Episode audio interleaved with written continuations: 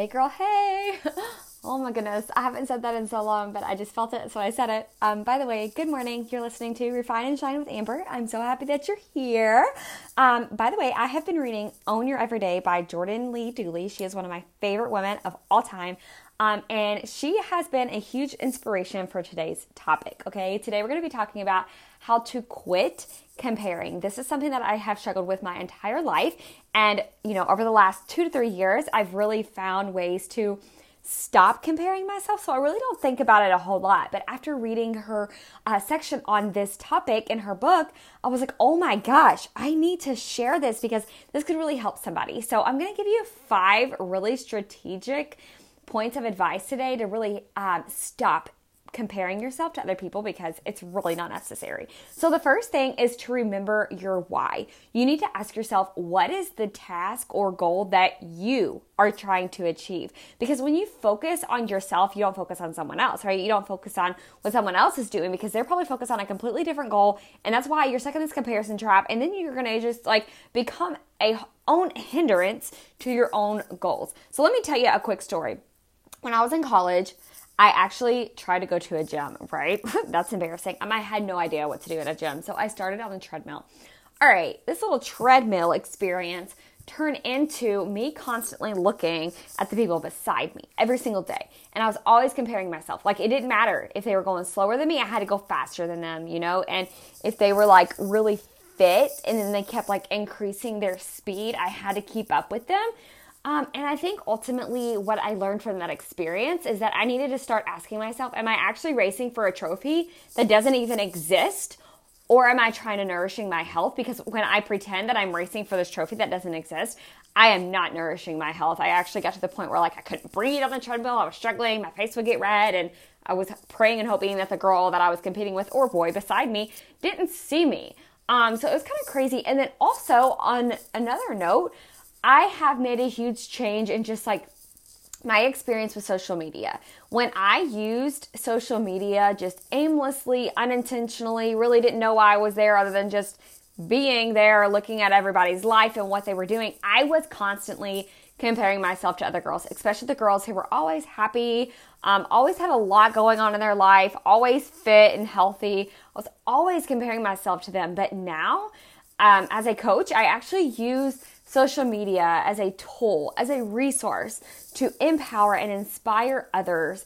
And it forces me to stay in my own lane because I can't be an inspiration or someone who empowers others if I'm not taking care of myself first. So it is a crazy accountability tool that like forces me to stay in my own lane and not worry about what anyone else is doing because when I worry about anyone else, it takes me down ultimately forgetting or getting distracted on my own why and my own purpose. So it's another big example that I think is important to share, um, especially in our time and age and how big social media has become.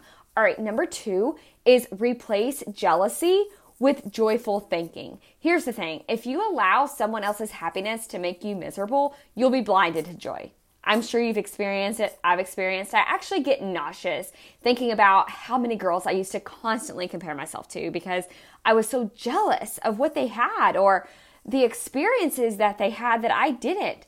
The pivot for me was honestly a mental shift and I had to practice it until it just became habitual. So my my mental shift was that is their life, their journey, their story.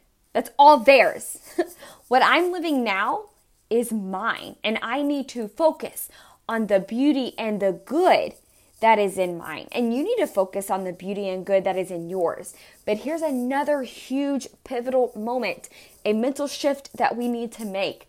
The challenges, the hardships that we go through are sometimes or oftentimes what creates those beautiful, happy, joyous moments in our life. So just because you personally can feel the hardships and you know the hardships that you're going through and you see someone else's good, you have no idea if they are going through a hardship or if they just came out of a hardship.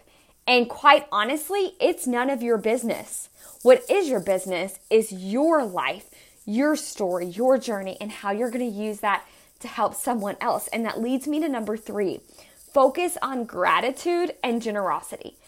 Just stop grumbling and just stop complaining. I really try to catch myself and cut it out literally like a slice of cheese immediately if I catch myself or hear myself complaining about anything. Because once I started focusing on this, I realized how much I did it unintentionally and unknowingly. You will not receive more if you cannot be grateful for what you already have. And you have to find compassion in your heart to love, give, and serve others. Number four, let her win and freaking cheer her on. You need to stop exhausting yourself by trying to let someone else win or outrun you just to do it. Back to this treadmill experience that I had. When I oftentimes compared myself to the girl running beside me, what I oftentimes, actually, I should say, what I always found was that when she won, because she always won, okay, homegirl could be going like this crazy speed. I would speed up and finally get comfortable with the speed she was going. And then she'd speed up again. I'd be like, you know what? I can't do it. I can't do it. She would always win.